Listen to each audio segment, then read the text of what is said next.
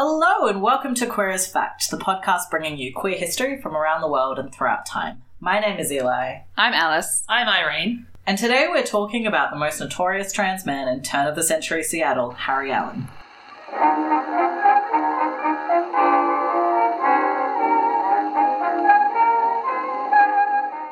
First of all, this is our first episode of season four, so welcome back, everyone. We're very excited to be back with this topic. Our patrons voted on and chose the topic of this episode, so thank you to them. We have some content warnings before we get started with this episode.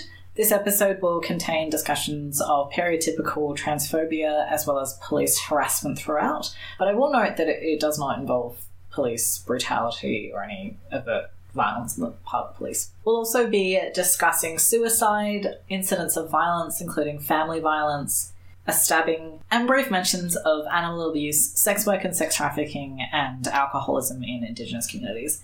If any of that sounds like something that you don't want to listen to, please feel free to skip this one and listen to a different episode. So, just to clarify who Harry Allen is at the start of this, because he's one of the more obscure people that we're going to do.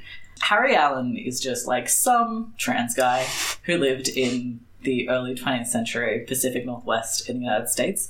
And the reason why we know who he is is because a bunch of newspapers wrote a series of sensationalistic articles about him over like 20 years. But he's just a guy. He's just a guy, you know. Were they sensationalist articles like he was doing things, or just like, wow, this sure is a trans man? He is definitely going to get arrested approximately 7,000 times. Okay. but he also, it also is somewhat just like, wow, it sure is a trans man. okay, okay. So that's the situation. So there's no biography of him. There never will be. We don't have enough information Yeah. for that. My sources on this are pretty much just a whole bunch of articles from like the Seattle Daily Times from 1905 and so forth. And therefore, the sources have the problems that you'd expect. They often contradict each other. They often have a dubious and nebulous relationship with the truth. I'm also definitely missing a bunch, so I got maybe like 70 ish articles that I found, but it's obvious that there are more out there, and indeed I kept like turning up more every now and then Mm-hmm. until it got to the point where I was like, well, I just can't keep looking. I have Yeah. to do the episode now. So there is more information out there. Maybe what I have isn't even a representative sample. Hopefully it is. Yeah. So, you know, if you ever feel like just sitting around in some archive in like the state of Washington somewhere, you know, have fun. I will note that all of these articles refer to Harry by his birth name and by female pronouns, because of course they do. This presents some logistical issues about how to deal with quoting these articles. Yeah. So, we are actually going to talk a little bit more about how to deal with historical figures' birth names later on, specifically trans historical figures. I Yeah, guess for cis people, it's fine. But for now, I'll just note that I'm going to avoid mentioning what his birth name was, and I'm going to preserve the pronouns used in quotes, but outside of quotes, we'll use he, him pronouns. Yeah. So I wanted to start by just sort of going over the general tone of these articles so you can get a bit of an idea of what this is like. The earliest article I have, although it's obviously not the first time he's been in the papers, is from Valentine's Day in 1900 from the Seattle Daily Times. And basically, it recounts uh, the story of Harry being recognized on the street by a police officer who apparently has had encounters with him before. The police officer decides he's going to try and arrest him. Harry sees this police officer coming for him, takes off his coat, hands it to his friend, runs over to a nearby rock pile and picks up a stone to throw at the cop, and is then subdued and arrested. Okay. Okay, I like that he took off his coat. Why did he take off his coat? I don't know, it was To a nice throw coat. better. Yeah, that's quite a standard thing before you get into a fight. When he is taken to the police station, he indignantly demands that he be released, but he spends the night in jail. And the next morning, he's brought before the judge, who gives him some quote good, strong paternal advice, end quote, and then they let him go. Okay. This is a scene which becomes pretty familiar as you read these articles. It follows a common pattern of Harry being arrested on the street, often mouthing off to the cops or resisting arrest in some way, and then spending a night or two in jail. There's various petty crimes mentioned in some of these articles. Uh, so on the 15th of August 1902, That's my birthday. it is. Oh, it is yes. too. I really need to, and I have a lot of specific dates in this episode just because They were newspaper articles. yeah, Yeah. yeah. Articles. Harry is arrested in the early hours of the morning, heading into the Seattle city with two women and a man. They're changing what they call streetcars, what's like essentially a tram, and they're loud and drunk. And a police officer tells them to be quiet. And they don't care for that at all, and Harry decides he's going to punch the cop in the jaw. So he's just kind of a public nuisance. yeah. That's it. That's his claim to fame. I mean, he didn't do anything in that first story, did he? The policeman just saw him and was like, "Oh, it's that guy. I'm going to This get the jump on him before he can try anything this time." And Harry was like, "All right, I'm going to throw a rock." I mean, Yeah. bold approaching him near a rock pile, frankly. Uh, so they fight, and the policeman nearly has Harry subdued, and then the other three join in. Uh, and Harry and one of the women, who is called Carrie Keeley, gets arrested, and the others flee. There's a whole bunch of similar stories. In 1912, he's arrested for a disturbance at his mother's house and taken to jail again in a tram by a cop. On the way there, he kicks out one of the windows of the tram and he throws the officer's star, so his like badge, I guess, out the window. They know that they've been trying to find it, but they can't find it. Which I thought was very funny. Wait, is the policeman now taking him to the police station on a tram? Yes.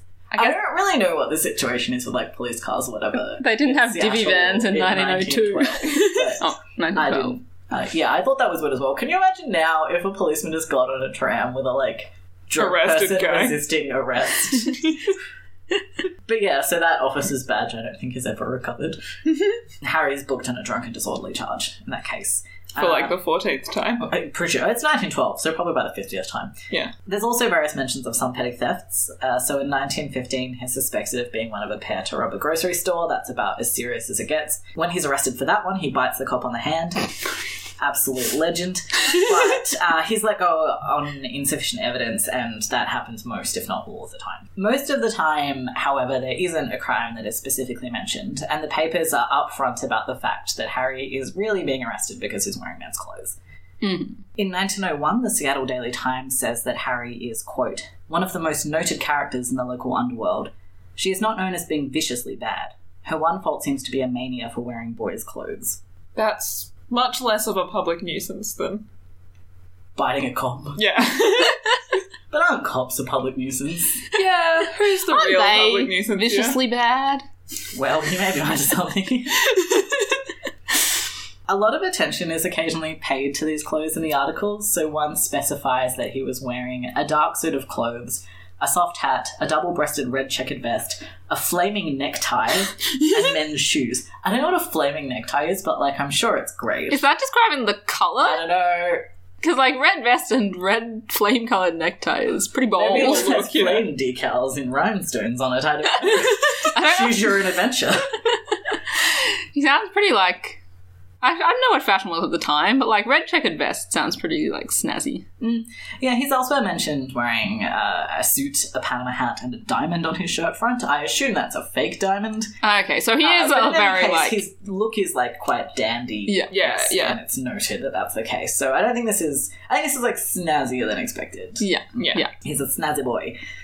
Cross dressing, as this legally is, is illegal in some places in the United States in 1900 and the following decades. So this isn't a matter of like federal or state laws, it's a local sort of town by town law. And in some places he travels to within Washington, it is illegal, and in some places it isn't. It doesn't really make any practical difference though, because Harry's arrested on really whatever law the cops can justify, such as vagrancy and disorderly conduct in response to his clothing anyway. As we've already got a bit of a sense, Harry is quite well known throughout Washington and also in surrounding states. And many of the articles that are published about him are basically just local gossip. So in June of 1904, he goes to Alki Point with a friend, which is just like he's going to like the harbour or like the beach. Oh, yeah. Okay. Yeah. And they rent a horse, seemingly to like pull a carriage or something, and his companion is like beating the horse. And a coach driver pulls in front of them and has an altercation with Harry's friend over this animal abuse. And his friend isn't like arrested and nothing really comes of this. They just kind of seem to like shout at each other for a bit and then go their separate ways. And this is in the papers because Harry is there. Harry is the focus of this newspaper article. And Harry doesn't even do anything. He just kind of like looks on while this happens. So small town journalists had like nothing to do. This is Seattle. It's not really a small town. Oh, okay. What did Harry do to get so well known? He can't be the only. I guess he also bit cops. yeah, I guess Yeah, he would was do with it. the big cops. But he also can't be the only person who bit cops. You know? Yeah, yeah, He just did both. yeah. Like he surely can't even be the, the only like quote unquote cross dresser biting cops out there, right? That's true. Yeah. I mean, I suspect what that means then is that there's just like other sensationalistic newspaper campaigns that we could try and dig up. yeah, true. Fair Yeah. enough. In 1908, he's arrested in Tacoma, which is like a city to the southwest of Seattle, on the street by a police officer who recognizes him and is let go on the condition that he leave town immediately. uh, similarly, in 1909, he arrives in Yakima, which is another town, and three hours later, he is ordered out of town by the police. So he's known. he He just kind of comes in and they're like, "Oh, it's this guy. Get out." Yeah, and then he does. Which is like kind of funny, but also on a serious note, obviously this does affect his livelihood. Hmm. And he enters this pattern of sort of like going to new places and then eventually, you know, he finds work.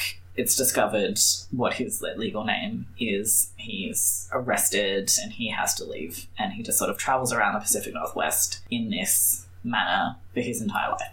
Yeah. The Pacific Northwest news site Crosscut ran a story on Harry in 2014 pointing out the similarities between his experiences and those of transgender youth in the Pacific Northwest today, and I mean, I suppose like across America and in many other places as well, um, who are still struggling with many of the same issues regarding employment and like more general forms of Yeah. discrimination. Do we know what he was doing for work? Uh, yeah, we have a bunch of examples. He's basically doing like fairly menial forms of labor. So he works in a bar at one point. He works as a barber for a little bit. He does various types of like physical labor, Okay. uh, sort of just like odd jobs like that. He doesn't Yeah. really have a profession, as it were. We do know some facts about his early life, so we'll cycle back around to where we normally start the episode now. this is the thing I always complain about in biography. yes, I'm doing the thing you hate. Can our friendship survive? I don't know. Let's finish the episode and we'll find out. Okie doke. Some of what we know about his early life comes from the articles, which I regarded with a high amount of suspicion, Yeah. but also from the work of a woman called Miriam Van Waters, who wrote a thesis called The Adolescent Girl Among Primitive Peoples for her anthropology PhD. I'm intrigued about how Harry Allen got into the adolescent girl among primitive people. Uh, so I didn't read this entire PhD thesis because, like, for what possible reason would I have done that? But basically, she's surveying attitudes to and like observances of female puberty in various societies. So, as you can kind of guess by the title, looking at like indigenous societies and things like that. Yeah. And one of the things that she talks about is the effect of psychological experiences during puberty on later life. In particular, she focuses on delinquency, as she calls it. Mm-hmm. And she's now talking just about like her contemporary society. I don't know how together and cohesive this thesis was, overall, but that's not really the point here. So, at what time did like what year did she write this thesis? I don't know what year she finishes it, but as part of this, she organises with the Oregon prison system to take case studies of 25 people who are in women's prison, and she does those interviews over the summer of 1912. Ah, okay, okay. As you may have guessed, Harry was in prison at this time, Yeah. and he appears as a case study in her thesis. It's quite a short case study, like at least what makes it into the thesis is quite short, but it is very valuable because it gives us a very different perspective than what the papers do. So she interviews Harry over that summer and then she verifies his story through like the jailers and police records and letters with his mother. She refers to him not by name, either Harry Allen or his legal name at any point, but just by the initials HA, which I thought was interesting. That she went with those initials and not his like I take it those aren't his legal initials. No, they're not. Okay. No. Interesting, yeah. Yeah. Yeah. I don't know what the practice was then, but sometimes people ask when they do like anonymous interviews or things like that. They'll ask you what pseudonym you want to use. Yeah, that's true. Possibly. Harry was born in Indiana in 1882. Uh, when he was born, his mother was 27 and his father was 42. That's nothing to do with anything, but I have so few facts, I'm just going to tell it to you anyway. Okay, Okay. good. Uh, his father was a labourer and a farmer, and Harry grew up on a farm. He was apparently a boyish child. He excelled in skill and strength games, which to me seems like just all games. But Yeah. okay. I mean, I guess there's So also vague. snakes and ladders. Uh, that takes a certain amount of emotional strength. I would say. he liked to do outside work such as ploughing, and uh, shortly after puberty, he married a man who was quite a bit older than he was. That is the most specific information I have about that. Okay. Uh, and then a child is born in 1899 when Harry is about 16 or 17. oh my god, he's so young. Yes. Yeah, like when you said shortly after puberty, I was like, eh, but like now I have a specific age. Like, yeah. Yeah, shortly after puberty could be like anything from 15 That's to true. 20. Like, Yeah. I should Yeah. maybe specify. So, like, part of the thing that she is looking into in this thesis is like when exactly people get their periods, and I don't really know what conclusion she's drawing with that, but she notes that Harry got his period for the first time at the age 15, so I assume it's like shortly after that. Oh, And that yeah. Yeah. With when the child was born. So at the time that Van Waters is doing the thesis, this child is 13 years old Ah, and okay. is living with Harry's mother. Uh, I don't know exactly what the situation there is, if this child like knew who his parent was or anything like that, but the child's like raised by Harry's mum Mm. and lives with her Okay. and doesn't Okay. really seem to have that much to do with Harry. Okay. What Um, about the Husband. So Miriam says that he either deserted or died. Uh, he's not in the picture. I'm Okay. not entirely sure why she doesn't know which one. It, given that she like spoke with Harry, I, I understand how someone could just be like, "He's not around anymore." yeah? But still, it's like, for my sake, could you have done this interview better? I mean, I guess if Harry just explicitly didn't want to follow Yeah. up on that, Yeah, that, yeah, that is fair. yeah. That is fair. Harry does have an ongoing relationship with his family. Uh, his relationship with his father seems to be quite poor.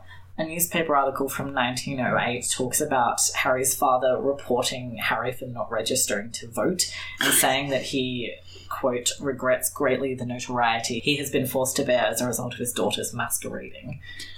Hang on, is not registering to vote a crime here? I don't know how America works, but I guess it was at that time.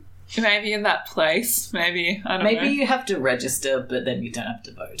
yeah, that's possible.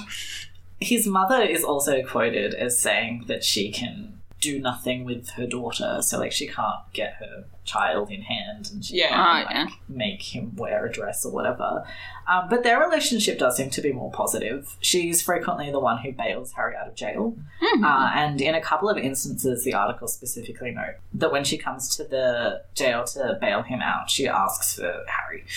Oh, Oh, okay. that's nice. Hmm, which Yeah. is like very little, but it seems to indicate that Yeah. she's to some degree just kind of taking her child as he is. Yeah, Yeah. yeah. He has a brother and a sister. We don't really hear much about the brother. His sister, we know that in 1905, in February, uh, they were getting drunk in a bar together, as well as with his sister's friend. And the sister at some point was like, all right, we're all like way too trash. We should go home. And they got into a fight about it, and Harry punched her. Harry. Yeah. Oh my god. So he escapes, but his sister and her friend uh, are taken to jail and charged with disorderly conduct. So he punches his sister and then just buggers just off like, before yeah. the cops turn up and arrest his sister. Yeah, that is Harry. That's not on Harry. yeah. So it's you know it's Harry seems just so ready to have a go at like Yeah. any moment though. yeah. Harry does seem to have a proclivity for violence. Yeah. Possibly also like he seems to be drunk a lot of these times, Yeah. so that seems to be a factor. So obviously, like that's very poor behavior. Yeah. But they were out getting drinks together, and Yeah. the punch up isn't because of Harry's clothes or anything like that. It's because Harry's Wants to. a violent person who wants to get drunk. All right, Harry. So, you know, we also don't know an awful lot about his social circle, but he's frequently mentioned, as we've already seen, as being with people when he gets arrested. So he does seem to have a social circle. A newspaper article from 1908 says that, quote, offering no explanation for the girl's strange behaviour and masquerading in male apparel, her friends appeared to accept the fad without protest. okay. Okay. Good on his friends. Which is also, like, very little to go on, but certainly Yeah. paints a picture of his friends being better than random newspaper journalists, Yeah. I. Yeah. I know that that was all like very sketchy, incomplete information, but I think it is worth pausing over it for a moment because I think we have this sort of picture in our heads. And we've definitely talked about this with like same-sex attracted people and Mm. same-sex couples and whatnot, but maybe less so with trans people. That it's functionally impossible to be trans and to function in society except for in the last like 15 years or so. And like a lot of the trans people we've talked about previously, not all, but many, particularly the trans men, have dealt with being trans by going as stealth as possible and like moving to a new place and starting a new life and so forth. And I think it's good to talk about someone who doesn't really do that. You know, Yeah. Harry does try to go stealth sometimes and he does sometimes succeed for like fairly long periods.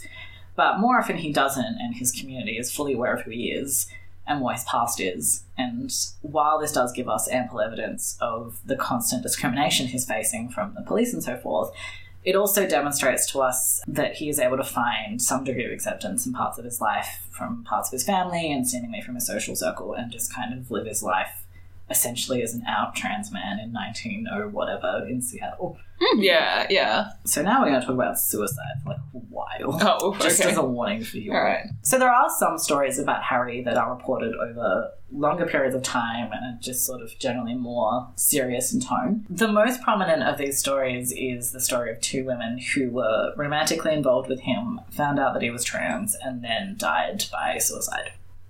Wow, okay. So let's unpack that a little. The first of these women was a Seattle waitress called Dolly Quapp. I might be saying her surname wrong. And on Christmas Day 1901, she swallowed carbolic acid and died. Various papers report this death, uh, all saying that Dolly was romantically involved with Harry and that he, you know, had dated tons of girls who understood him to be a cisgender man. And when she found out that he wasn't, her response to that was to swallow acid and die. Right. Hmm.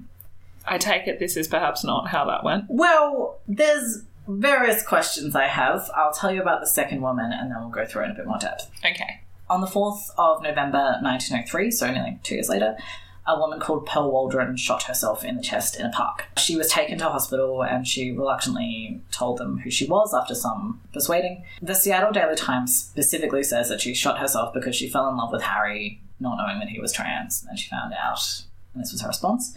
The San Francisco Call Bulletin article from the following day also links the incident with Harry, but admits that we don't know if Pearl discovering that Harry was trans is the reason why she shot herself. It also says that she gave the doctors Harry's name and address and asked for him to be called. And it seems to me that the police or the newspapers might have assumed this chain of events based on that connection, Yeah. uh, uh, precedent of Dolly two years earlier. Yeah. Interestingly, both articles mention that a year earlier a woman had swallowed carbolic acid and died, but give her name as Hazel Walters.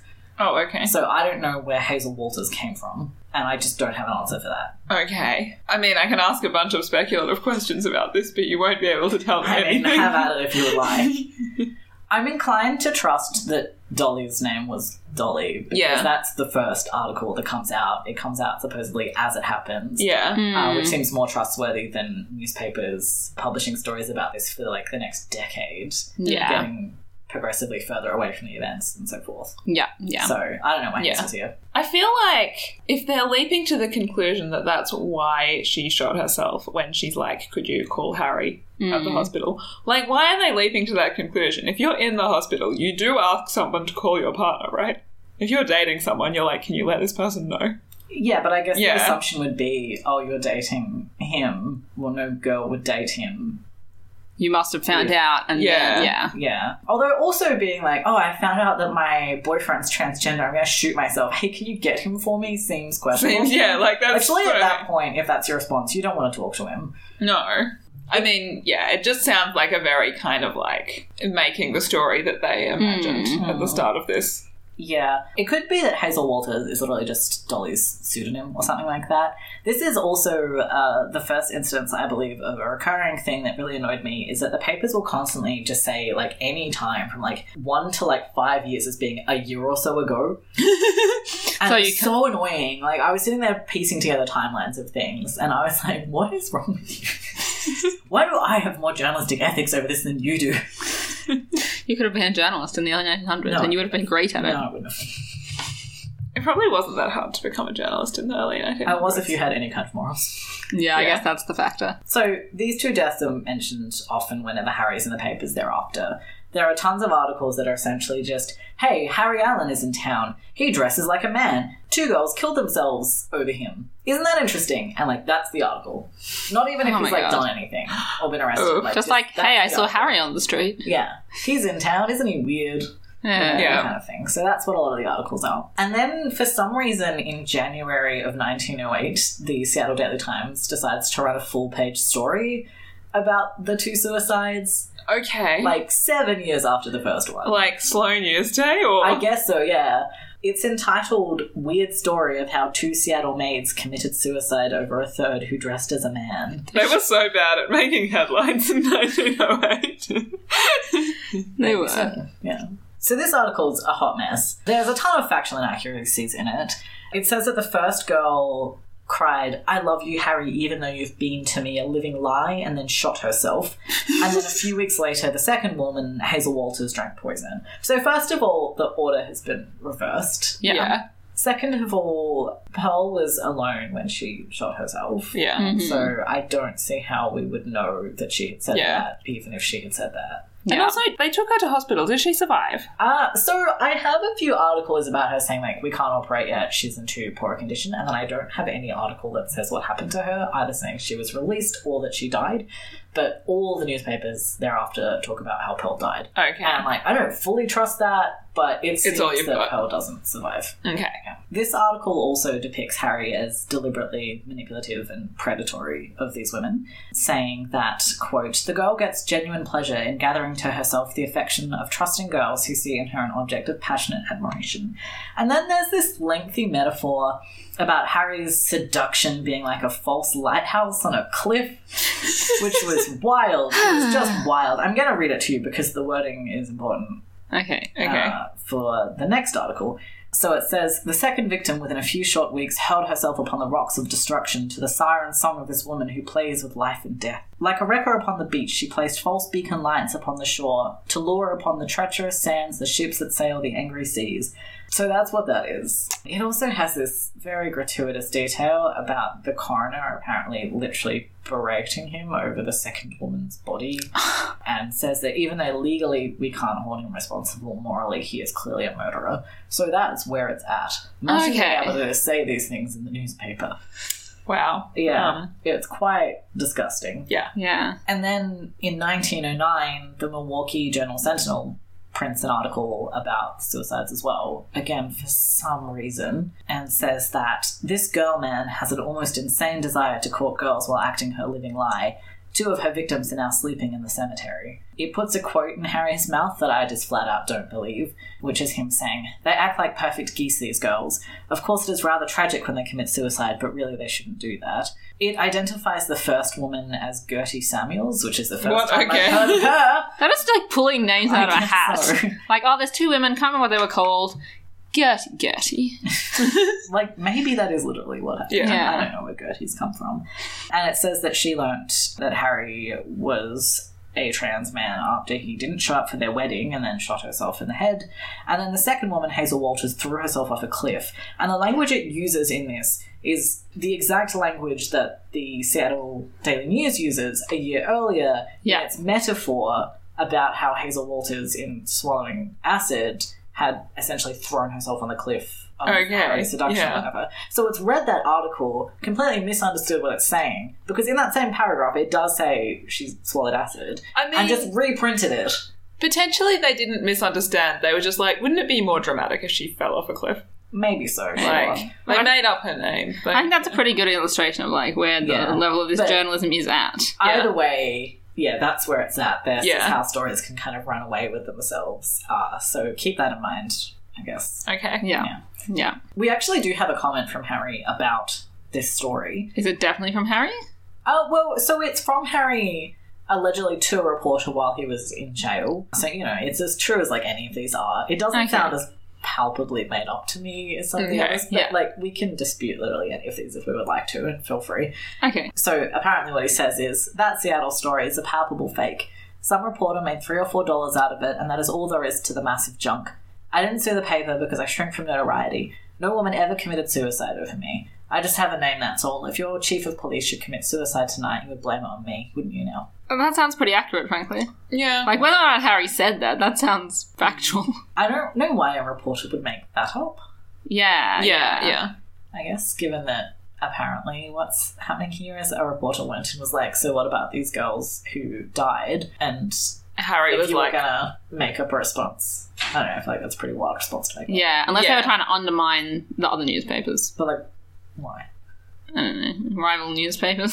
surely you'd just think of a better story then, rather than have Harry be like, yeah, I had nothing to do with that. Sometimes people commit suicide and it wasn't me. yeah, that's true. That's not very sensationalist in the same way that making up your own sensationalist story Yeah. would be. Miriam Van Waters also gives a bit of a different account of the story and also just like Harry's relationship to women in general. She flat out does not believe it, and she notes that Harry is just generally a good guy. He's Okay. liked. Except when he Uh, gets drunk and punches people. Yeah, she Yeah. doesn't say that, but he does do that.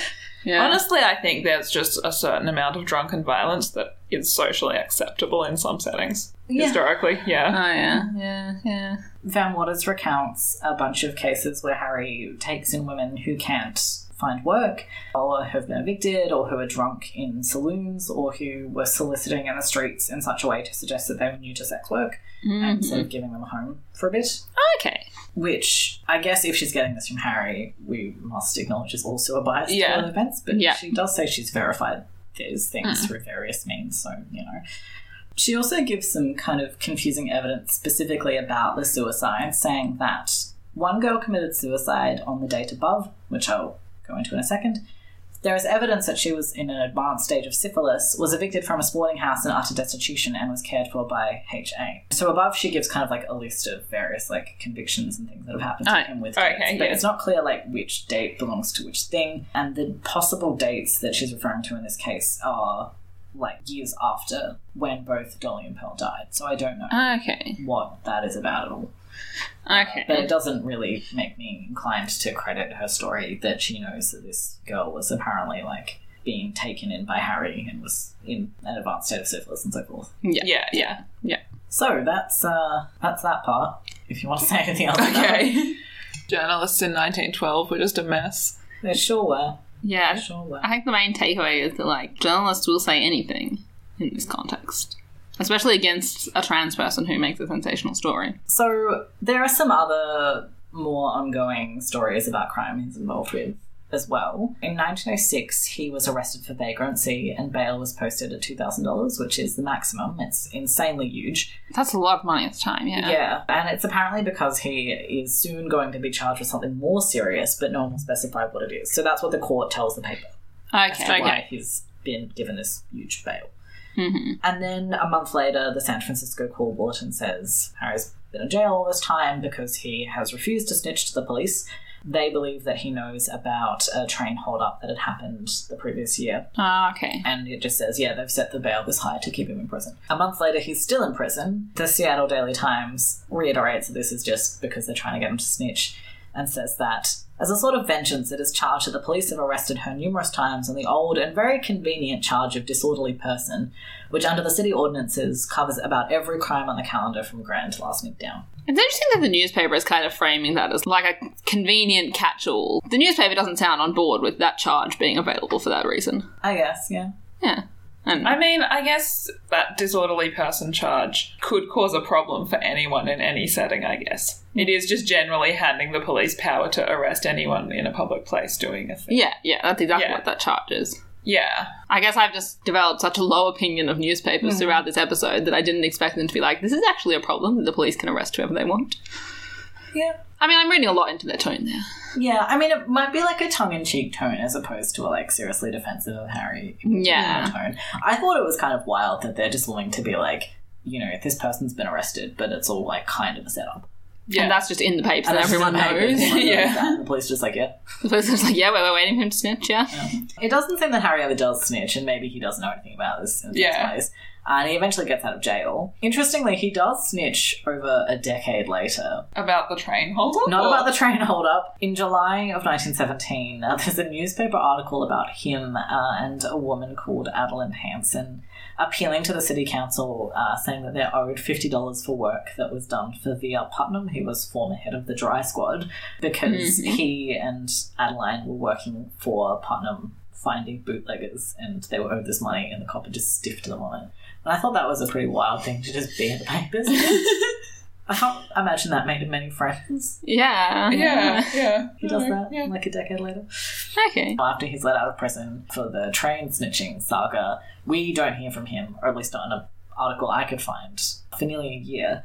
And indeed, we hear from him quite sporadically for a few years after that. So it's hard to tell because of the nature of the articles and me not having all of them and so forth. But he does seem to move around increasingly over this time. So he's already been moving around Washington and the surrounding mm-hmm. states all this time, but that seems to really pick up and he seems to sort of stay out of Seattle, which would make sense. Yeah, yeah. He's just been in jail in Seattle for like three months over nothing. Yeah. Yeah. I don't think I conceptualized quite how much he was in the paper until you were like, after this, we don't hear from him for a year. So that was like a long time not It to is. hear from him. Yeah. Yeah, I just didn't realize like how consistently he was in the newspaper. I mean, yeah, Eli said he read like 70 articles or something. Yeah. Yeah, over like 20 years, but that's still like two or three articles a year, right? Yeah. And- Sorry, three and- or four. Given that there's a couple of years where I just don't hear from him, it's mm. more like every couple months at least. yeah. Yeah. Yeah. Yeah. And then when something Alex or sites happen, there'll be a bunch from different articles on like the same day. hmm Anyway, we eventually hear from him again in uh, September of 1911 when he's arrested in Spokane for selling liquor to a Native American. So, just quickly, obviously, the issue of alcohol and the law and Native Americans is a complex issue, and the history of it goes back to when white people first colonized America. So, you know, we're not going to survey the whole thing. But basically, before colonization, Mm-hmm. Native American peoples, or some of them at least, did have alcohol, but not the like intensely concentrated spirits that the white colonizers showed up with. And so this was introduced to the population through trade and things like that, and quickly became a problem, often by design of the white men trading it. And in response to this, over quite a long period of time, various regulations and eventually federal legislation made it illegal to sell alcohol to a Native American. Okay, And that's the situation at this time. okay. And like the echoes of that are still felt today, and it's just like a whole thing, and we just can't. Just, We just Yeah, don't have time. going to say anything else about that. So he had been working as a harvest hand in Tekoa, which is a small town, hmm for two years by this point, and the Yakima Herald reported uh, that he had been arrested, and when they were going to search him for weapons, he said to the jailer, "Look, you better fetch the matron, who is the woman who works in." Jails and deals with the female prisoners, basically. Yeah. Yeah. And the matron is called, and Harry kind of explains his situation. And they say, okay, well, we better get you some women's clothes. He begs to be able to keep dressing as a man. And as far as I can tell, he does continue to do that whilst he's in prison. He's held in jail for two months, and he is eventually let out in November because the Native American man, uh, his name is Alexander Paul, is too drunk to testify at the trial. Okay. Yeah. So obviously, there's some alcohol issues going on in that man's life, which is unfortunate. That's the situation. Basically, what it seems is that Harry's moved to another part of Washington, got a job as a harvest hand, and just sort of lived there quietly in a mm-hmm. basically all male environment Yeah. for two years until something like this happens, and then he's found out and he has to leave. Yeah. And then in 1912, he's arrested on a white slavery charge in Portland, Oregon. Oh, what? So white Okay. slavery. Okay. yeah. Are you, are you guys familiar with the concept of white slavery Not in really. this context? Okay, so basically, the White Slave Traffic Act or the Mann Act is a piece of legislation that was brought in in 1910, which made it illegal to transport a woman across state lines. Prostitution, but also for any immoral purpose, Okay. which is Yeah. obviously a very catch-all, vague term. And in, in theory, it's meant to address sex trafficking, but in practice, it can be used to criminalize all kinds of behavior, and certainly adults in like consenting Mhm. yeah. relationships get caught up in it sometimes. Just regarding the term white slavery, like obviously issues of sex trafficking were real issues here, and it, it's good that they're being addressed, I guess. But the way that this is framed as a result of racist scaremongering about Yeah. foreigners coming in and you know kidnapping white women in Oh, a yeah, way yeah. that there really isn't like obviously any evidence for, and that's why that's called that. Oh, I see. yeah, I okay. see. Yeah. When he's arrested for this, he's living with a woman who is called both Alice and Isabel by the papers. It's me. It's you, maybe. Maybe. Maybe, it's not me. 50% of the time, it's you. yeah. Their house has been raided because the police believe that she's been trafficked. Harry has been living in Portland and working as a barber, which I don't know if he had to train for or he was just like, sure, I can cut hair. I was wondering that when, like, quite early on, you're like, here's half the jobs he's worked. He's been, like, a labourer. He's doing this and this. He's been a barber. And I was like, isn't that kind of a skilled position? yeah, I wondered Maybe that as well yeah. and didn't mention Maybe it the good all. ones have uh, skilled positions, but sometimes they're just. Some Guys. dude with some scissors. Yeah. Yeah. I don't know, like how good do you think the average haircut is in like Portland, Oregon in 1910? yeah, that's true. Not necessarily bad, I'm just you can Yeah, speculate. it may be bad. Alice, or Isabel, then had travelled to Portland to stay with Harry, so hence the transporting her across state lines. And the police believed that in addition to his earnings from being a barber of questionable repute, Yeah. uh, he's been living off of her earnings from sex work. Uh huh. I'm not frankly clear on if she like is actually a sex worker or not. Or if this is just an accusation Yeah. that they made to kind of She hold could up their be. trafficking I don't know. charge. Maybe that's what she does. Maybe it's not. hmm after he's been questioned for a while, um, so he breaks down and you know says that he's not a white slaver and explains that I don't know how to say that he's trans. Basically, Yeah, I yeah. guess I can just say that. It's always so awkward to talk around the language that they use. That yeah, Yeah, like, yeah. He may Sounds like very much have said, "I'm actually a woman." Yeah, I, Yeah. I think Yeah. That, that he would have said, you know, and the way the papers say it is that he goes, "Look, I'm not really Harry Allen. I'm dead Yeah. name, and I'm a woman." And then they're like, "What?" but like, we obviously just can't say Don't. that. Yeah. Yeah. Yeah, so he explains his past to the police who don't know. They just take him as Harry Allen, some guy who's maybe a sex trafficker. Alice or Isabel. Every time you say that, I'm like, me? Yes, you. Maybe we'll call it Isabel for the. Isabel is questioned separately and at first says, know, no, that's my husband. We eloped together. And then when told that Harry had confessed, she says, you know, okay, like I knew the whole time that who knows what she said, you know, what Harry's past was, and he has not trafficked me, I suppose, because he's acquitted for the white slavery charge, but he spends a few months in prison for vagrancy. Uh huh. Just cause, I guess. Oh, yeah, I'm just like, Yeah. what's vagrancy? He was living in a house, right? Yeah, I think he was living maybe in like a boarding house, but like, yeah, he's in a house, he has a job. Yeah. yeah, I like, don't what, understand what is vagrancy as a crime? It's like loitering, isn't it? It's just like a I thi- whatever I think crime. It literally is you don't have a job and are just kind of around. yeah. Yeah. You had a job. I've just never really thought about this before. Why is being unemployed a crime? Look, What's going on there? yeah, Yeah. Uh, we could talk about the like the legal system of the early 20th century for some time. we talk about legal system now for some time. Yeah, it's true. It's while he's in prison for this that Miriam Van Waters meets him. okay. Okay. interview. So that is effectively most of the notable incidents that I have recorded for Harry's life.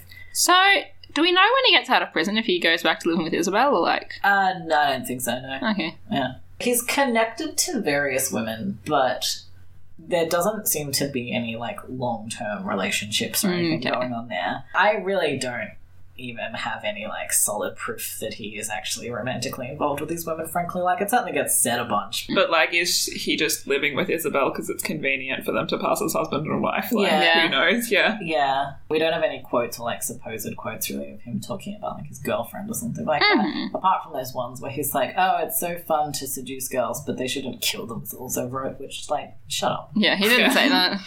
In September of 1916, Harry is stabbed twice in the back by his father in the family. Oh. What? His father? His father, yes. Okay. So the stabbings are fairly serious. Muscles in his back are severed, and one of them punctures a lung. His father claims self defense, saying that he was in bed and that Harry came in and punched him in the mouth, and then he got out the knife he kept under his pillow for self protection. And stabbed Harry in the back. Yes. Right. You can't stab someone in the back in self defense. I mean, maybe you can. It sounds pretty dubious, That though. sounds very catchy, but probably isn't legally true. Harry says that his father had reprimanded him and then he had told him to, quote, keep quiet and not get noisy, and that then they'd had a fight. That's such Mm-hmm. a, like, tame response, really, compared to what I expected. Keep quiet, don't get noisy. And then he stabs him. Yeah. yeah. Yeah, he actually does recover from this, but I don't really have that much more information about what he does for the next few years before he dies on December 28th, 1922. So he's 40 years old. Um, he dies of an illness in the hospital. A funeral notice is posted saying that all friends are invited. I don't know who that would have been, which is a shame. I don't Yeah. know how many people came to his funeral or Yeah. what they thought of him or anything like that. But somebody posted a notice. Yeah, Yeah. And he does seem to have had a bunch of Yeah. friends, yeah. yeah. Yeah. But it's sad not to have any more information about like what Hmm. that Was. Yeah. gathering was. It does mention at this point that his only known surviving relatives are two nieces. So Oh, Oh, okay. the child? I don't know. Yeah, maybe they don't know about the child. Yeah, maybe the child's not. a niece. Maybe yeah, that's possible. Yeah, I, We're I think the the child child was a son, Oh, okay. but I don't know. It could just be wrong. who knows? Yeah. anyway, there's not a lot of family around. Yeah. yeah. Yeah, Maybe so- Gertie Waters was his child. You just merged two of them together. yeah. But yeah, so that is the end of the life of Harry Allen. But we're not done yet. okay. I guess that was an interesting snapshot of like the life of one random trans man in Seattle in 1910, kind of. I wonder how representative it is of the lives of trans Yeah. men in Seattle in general. Like, was Harry particularly. Criminal? Yeah, yeah, did Harry get arrested like 80% more than your average trans man in Hmm. Seattle, or was everyone just going through that nonsense? This is certainly a thing in particular times and places where, like, the only records we have of gender non-conforming people are criminal records. Yeah, And unfortunately, a lot of the time, probably people did what he tried to do and just sort of, you know, went and worked as a labourer and disappeared off into the world and we never heard about them again. yeah, yeah. Yeah, so we probably have a very skewed vision that all gender non-conforming people are just getting arrested, all the Arrested for time. cross dressing constantly. Yeah. Yeah. And like obviously that was happening with some that's bad, but it may not be the norm. Yeah, so we've been referring to, or I've been forcing you to refer to Harry as a transgender man throughout this episode, which I guess we can talk about and qualify a bit. Harry is most often understood today as a transgender man. Mm. Um, It's not just me. Sometimes it's just me, but it's not just me. yeah. Um, and it, it's easy to see why. I don't think we need to spend a ton of time on that particular part of it. You've given us the context where We do have some quotes, allegedly, that give us a tantalizingly incomplete glimpse into his thoughts about his clothes and his life in general. And so in April 1900, after spending the night in jail, he told a reporter, Why, I would be as much at sea with skirts as you would. I have dressed as a man for three years and I will continue to do so. It may be a foolish fancy, but it pleases me. I can't see why the police don't leave me alone. I'm doing no harm. And there are a few different quotes that are essentially that. Basically, hmm. just like, I prefer this and I'm gonna keep doing it until I die, so bite me. Or I'll bite you. Yeah. Another interesting tidbit from the Tacoma Daily News mentions that one time when he was arrested there, he refused to admit that he was a woman until forced to in court, with the alternative being to take 30 days in a chain gang. Oh my god. That and the repeated efforts to work and live as a man among men who don't know him as anyone other than Harry Yeah. lends Mhm. support to this not just being an issue of clothes, but of identity as well. Yeah. Yeah, yeah. The newspapers give various explanations for why he started to dress this way. So in 1901, the Seattle Daily Times says that when Harry was little and living on a farm with his parents, he would wear boys' clothes to play in the yard and that he just sort of never gave it up despite constantly being arrested for it. hmm In 1916, the Tacoma Times tells the story that Harry started wearing men's clothes because he was married to a miner and that masculine clothes allowed them to work together. Miriam Van Waters tells the story that after the father of his child deserted or died, Mhm. Harry had to make money somehow, and so he put on men's clothes and gained employment in masculine jobs in like docks and stables and lumber yards and things like that. So I just thought it was interesting because these are fairly typical reasons that we've seen before Mhm. about like not so much acceptable but like conceivable reasons to the general public why someone assigned female at birth might start wearing Yeah, men's yeah. Yeah, yeah. I do feel like these explanations kind of count on wearing men's clothes, bringing a lot of convenience to Harry's life that it's clearly not actually doing, in fact. Yeah, that's They're like, true. if Harry wore men's clothes so that he could support himself, hold down a job, get this job, whatever, where clearly, like, It's actively stopping him holding down a job. Mm. yeah. I guess it is the case though that like if Harry was to at this point start dressing as a woman, it's I don't think that his financial situation would have improved. Mm, Yeah, yeah, I yeah. guess. But yeah, like it's obviously is causing a great deal of Yeah. inconvenience to put it extremely mildly. So if, if we remember that full page story that the Seattle Daily Times ran about him and the Ah, yes. suicides for just like no conceivable reason. Ah, Yeah. yes. Um, it allegedly also had quite long quotes from him, and, and this is like the longest quote we have of him talking about his clothing and his gender. I don't trust it even a little bit, but we might as well talk about it. okay, Is let's this- hear it. Is this the one that claimed one of the women threw herself off a cliff, or is this Uh, the no, one this is that the one caused that that, did the claim? metaphor about Yeah. the lighthouse, etc. Okay, I was just checking what like level of I don't Yeah. believe anything you say I should be on here. One below max. Yeah. So he says, maybe, I did not look like a girl, did not feel like a girl. I seemed to have nothing in common with my own sex. My hair was short and coarse. My shoulders were broad and square like a man's. The lines of my figure were straight. My hips were a little broader than a man's. That was about the only distinguishing feature. So it seemed impossible to make myself a girl, and sick at heart over the thought that I would be an outcast of the feminine gender, I conceived the idea of making myself a man and mingling with men as one of them. I put on men's clothing and have not discarded it since though now I am almost 24 years old. I will never go back to the conventional style of dress. That would make my life so unbearable that I could not stand it. Better anything than that. Which is a, a really interesting quote of someone to analyse, but it's almost certainly made up. yeah, And that's also, I don't know, it seems very, like, sincere. it's an interesting thing to make up as well. Yeah, I guess so, exactly. yeah. Like, as something to make up, someone being like, well, I wasn't that convincing as a woman, so I put on men's clothing and I would never go back, is not, I don't know. Mm, Yeah, I- yeah. Though I don't know what you would make up. Like, if you were a sensationalist newspaper in 1912 Seattle, Yes. what would you want Harry to say? Yeah. I mean, we've seen some examples of what reasons newspapers did give, which are basically like, I needed a job. Yeah, I don't know. I also feel like it's not uncommon for newspapers to note that, like, Harry was a, a fairly handsome man, but would not be pretty as a woman. And I think there is kind of this interest in, like, you know, this is, in their eyes, a woman who has failed so thoroughly at femininity. Mhm. Um, and I think that that is a fairly clear, you know, if they have made that up, that is fairly clearly evidenced here that, like, you know, I was, it was so impossible for me to be Yeah. a woman that I just had to be a man in order to, like, exist in the world. Yeah. So it, it, like, it seems there as, as less of a, like, positive identification with masculinity as more of a default, like, well, I, I flunked out of the first one, so I had to go to the second one. yeah. Yeah, Um, yeah. So yeah, like it's difficult to know what to do with any of that. Even if these are based on genuine quotes, the article writers would obviously have been engaged in trying to piece together a narrative that made sense to them or Yeah. titillated their readers or whatever. And even if they are based on genuine quotes, presumably Harry would have been himself constructing a narrative to tell the public, you know, consciously or not, which may or may not have been fully genuine. Yeah. You Yeah. know, when people talk to hostile newspapers, they're not necessarily completely honest. True. Um, Yeah. And, you know, he may not have fully articulated even to himself what his clothes meant to him. Yeah. And of course, you know, we're adding an extra layer to that and trying to construct a narrative out of all of this that makes sense to us as well. Yeah. So, like, what is the truth? what is the nature of truth? Yeah. I mean, at the end of the day, I guess all we can kind of come at with this is that it mattered a lot to Harry To be seen as a dress in men's clothing and to be called Harry, and that's all we know. Yeah. Yeah. Yeah, and, like- like, I feel the most natural way to understand him on the basis of that is was a trans man. Yeah. uh, and I'm not very apologetic about that.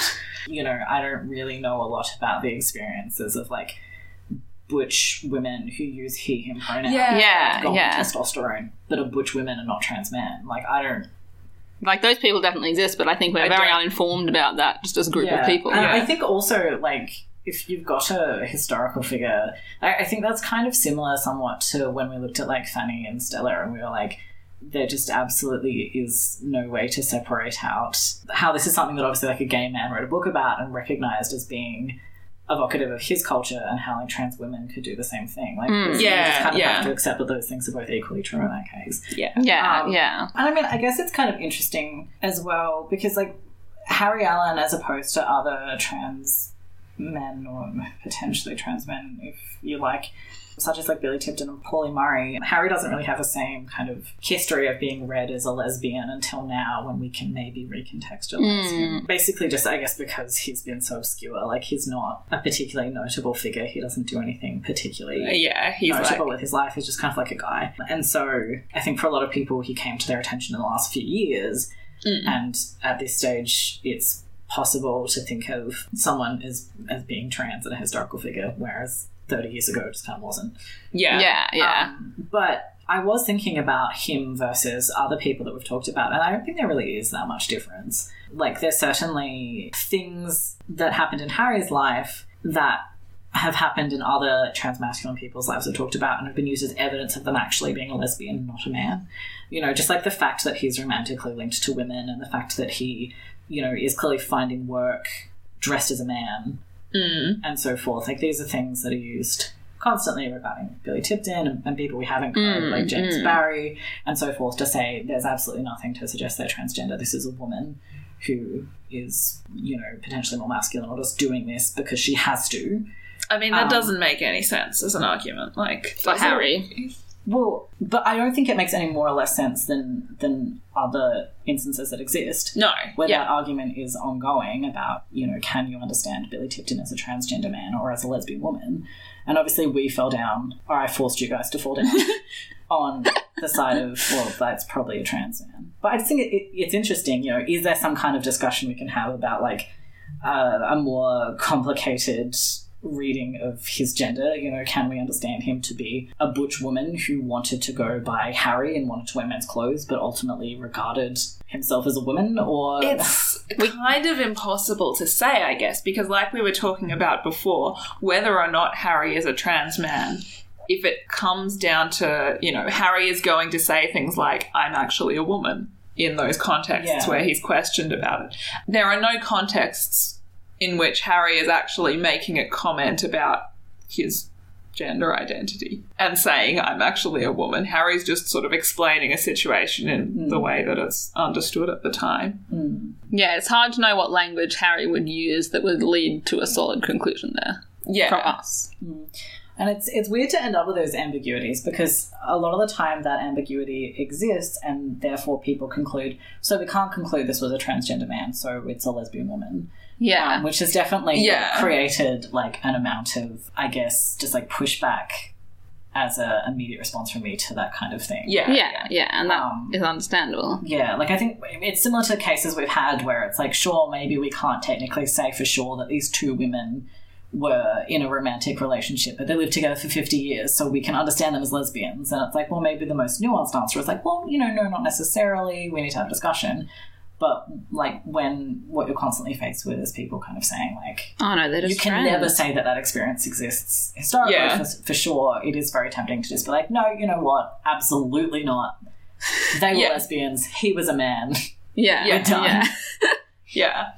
yeah, like obviously when you talk about history, you have to leave that ambiguity open, and like I don't want to sometimes. I guess we're talking about in 1910, you know, presumably like the same concept of a butch lesbian was not available and the same concept of a trans man was not available. Like for Harry Allen, He doesn't there's have- no concept of that distinction, I guess. Yeah, necessarily. yeah. And I guess it just hammers home, as it does so often as well, about how people who are like, why is the T involved in LGB? This has nothing to do with each other until recently, have no concept of how anything works. Despite this general consensus on his identity, insofar as anyone's talked about him ever at all, the Crosscut article, if you'll remember, which talked about him being an example of ongoing issues with Mhm. transgender youth in the Pacific Northwest today, still refers to him by his birth name and by she, her pronouns. um, Oh, what? Saying that it's to stay consistent with the way she was written about in her time. Even while clearly affirming that Harry was trans and that we might well refer to her today as a he. Well, then Uh, why not do that? Why not do that? Yeah. Uh, and That just seems so nonsensical in an article about parallels between issues that this person faced and issues that trans youth face today. you're like, correct. Yeah. That's just And they were so close to having a good thought, and then they didn't. Yeah. Yeah. Yeah, don't that's so common in articles that are like, "Hey, maybe this historical figure was trans." That are like really falling down on that side. They still just don't commit in that way. Yeah, and I think it like we've talked about this before about how that people don't really have a precedence of people just like using what we would regard as like the correct pronouns for a Mm. trans historical figure. Hmm. And so like I better be safe and call them by the pronouns that go with the sex they are assigned at birth. And it just happens Yeah. so much and we just need to continuously mention that that's not how you make that decision. Yeah. I don't understand why you would want to stay consistent with these newspaper articles. No, Like, they what weren't does that very. do? Yeah. Yeah, yeah. Like people, if people are reading your article that's like, hey, maybe Harry Allen was trans, let's talk about modern trans experience, let's talk about Harry Allen's experience, they're not going to be confused by you using different pronouns. I feel, Yeah, and I didn't frankly, think that. Like chances are this is the first time they've heard of Harry Allen. Hmm. Or if they've Yeah. heard of Harry Allen before, they've seen that one Tumblr post that floats past sometimes with a couple of articles in it. Yeah. And that's the thing as well, is that I think for a lot of people, the first time they hear about Harry Allen or whatever random historical trans figure, the first time they hear about them is going to be in these random articles. And seeing, in this case, she, her pronouns used for someone who is a trans masculine person is only going to affirm in their mind. So that's the appropriate way to refer to Yeah. those people. Yeah. And it isn't. Yeah. So. Yeah. you know, What are you doing? We just need to keep not doing that until enough of a precedence is built up that people stop doing it. Not like us personally. Yeah, just like power. as a society. yeah. So, as you mentioned, there, there is a Tumblr post that goes around, which is like a good 30% of anything that has ever been said about Harry on the internet. Yeah, yeah. This Um, is the only reason I've ever heard of Harry Allen before today. yeah, and that is that Tumblr post, if I recall correctly, happened because whoever made it saw the Wikipedia page that exists about him, which is very short. Mm. It just sort of says, you know, he existed. There are a bunch of newspaper articles. Here's a list of some titles. So we're going to talk about Wikipedia a little bit now. Okay. Okay. I didn't expect this You know, journey. if we don't have sources, then we talk about Wikipedia. this is the only time we'll talk about Wikipedia on this podcast. The Wikipedia article about him has referred to him as a trans man ever since it was created. I don't know why it was created. It did originate shortly after that crosscut story, so maybe they read that. Who knows? I Oh, yeah. assume. And it does use male pronouns throughout. However, the edit section on the article is engaged in a long back and forth about what to do about Harry's birth name. So it mm-hmm. was in the original version of the article and it's been periodically taken out and put back in over Yeah. the last like five years. So I wanted to kind of talk about that, about how we deal with the name that we're not mentioning in this episode.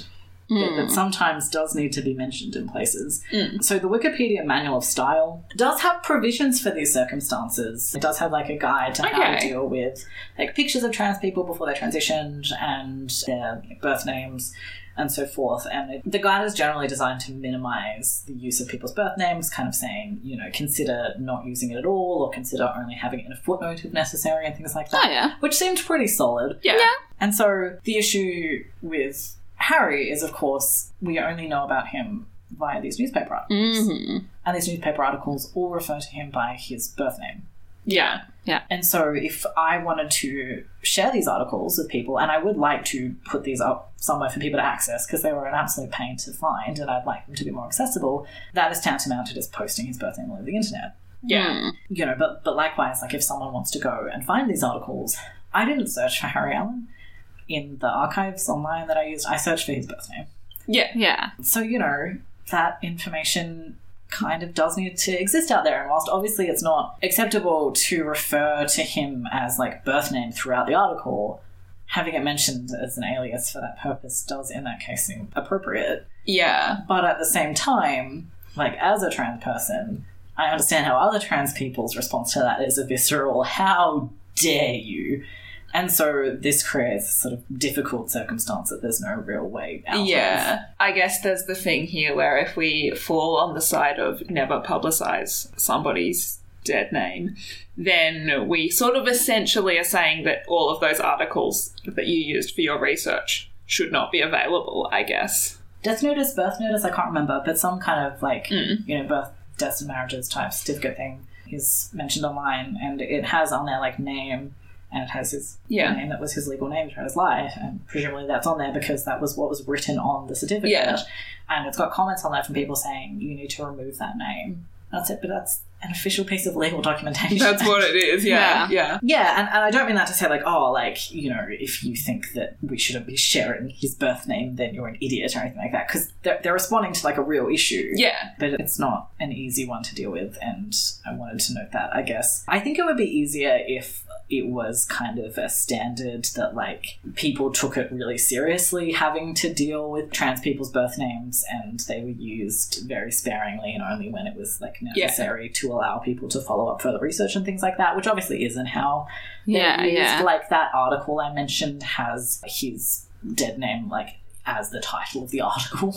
All right, all right, guys. Yeah. Yeah, yeah. In some ways, it's easier for us on this podcast to choose to omit things like that because, like, we're not an academic source. We're not held to any standards. We can just choose not to do that. Yeah, Yeah. we can just omit that. But if I was writing like a journal article or something like this, I feel like it would have to be included at some point. Like I'd have to cite articles. Yeah, yeah, yeah. Yeah, I mean, Yeah. it would be nice if we could just kind of magically click our fingers and that information just disappears from the world. But Mm. given that it's out there, we just have to focus on handling it as respectfully as possible. I mean, I guess even just like being aware of it as sensitive information is our hmm. starting point. Yeah, I mean, like the default is still very much when writing about, say, a transgender woman, when writing like a biographical Yeah. piece about her, they start off born John Smith in 19 or whatever. Yeah. It's like, okay, okay, okay, okay. Yeah, yeah. Yeah. Why did you think you needed to do that? Mm. Obviously, what we know about Harry and what we've talked about here is the result of the times that his life came into contact with the police. Mm. And it's by no means a full picture of a human being's life. So, to that end, I wanted to finish on something a little different, which is just a little through line I noticed and like picked out every mention of from the articles, which was that Harry was a pianist. Oh, Okay. Yes, this is nothing to do with anything. There's not really anything interesting I was- going to come out of this. It's just a fun fact. Kind of hoping fact. that he would have a monkey. No, there's no animals. so Miriam Van Waters noted that he had a great musical ability, that he played several instruments, and that he had a pleasing singing voice. Hmm. He'd been offered work with vaudeville companies, but he refused them because he preferred to work outdoors. Oh, yeah. In 1905, he was arrested in a disorderly house and spent the night in jail, but what he'd been doing there was playing piano. Hmm. So he was the, the pianist at the bar that night, and in his possession when he was arrested once in 1908 was a letter from a music house saying that his song would soon be published under the name of Harry Allen. Oh. Did his song get published? I don't know. Well, someone needs to do some archival work there. Yeah. Yeah. we can play his song. we can While change our theme music. But you know, I think it's nice to just remember that he was a person with goals and wants, and A life outside of getting arrested all the time for no good reason and sometimes a good reason. yes. Yeah. With that, we've been Queer as Fact. My name is Eli. I'm Alice. I'm Irene. If you would like to contact us, you can find us on Facebook, Tumblr, and Twitter as QueerAsFact. You can also email us directly at queerasfact at gmail.com. If you'd like to support this podcast, you can give us a monthly pledge on Patreon. As we mentioned at the top of this episode, uh, one of the things that our Patreon supporters do is vote on the topics of a few episodes a season. So they're responsible for this. I'm not. I was not involved. Uh, so if you would like to do that or get involved uh, with any of the other rewards we have there, check that out. You can also buy our merch through Redbubble. If you'd like to support us without money being involved, you can listen to this podcast on Podbean, Spotify, Apple Podcasts, or wherever you listen to your podcasts. I don't know why I say this one. You're listening to the podcast right now. You know, you know how to do it. And if you do listen to us on Apple Podcasts, we would really appreciate if you could leave us a review and a rating out of five stars because it really helps us to find a wider audience. There's a reason why every podcast you listen to tells you to do this at the end. It's true. Please do, it. Or just mention it to, you know, your friends, your mailman, your dentist, what have you. Ah. Yes. Her clear pack. yes. Yeah. With that beautiful sound, We'll be back on December 15th when I'll be talking about 17th century Queen Nzinga of Ndongo. Thanks for listening, and we'll see you then.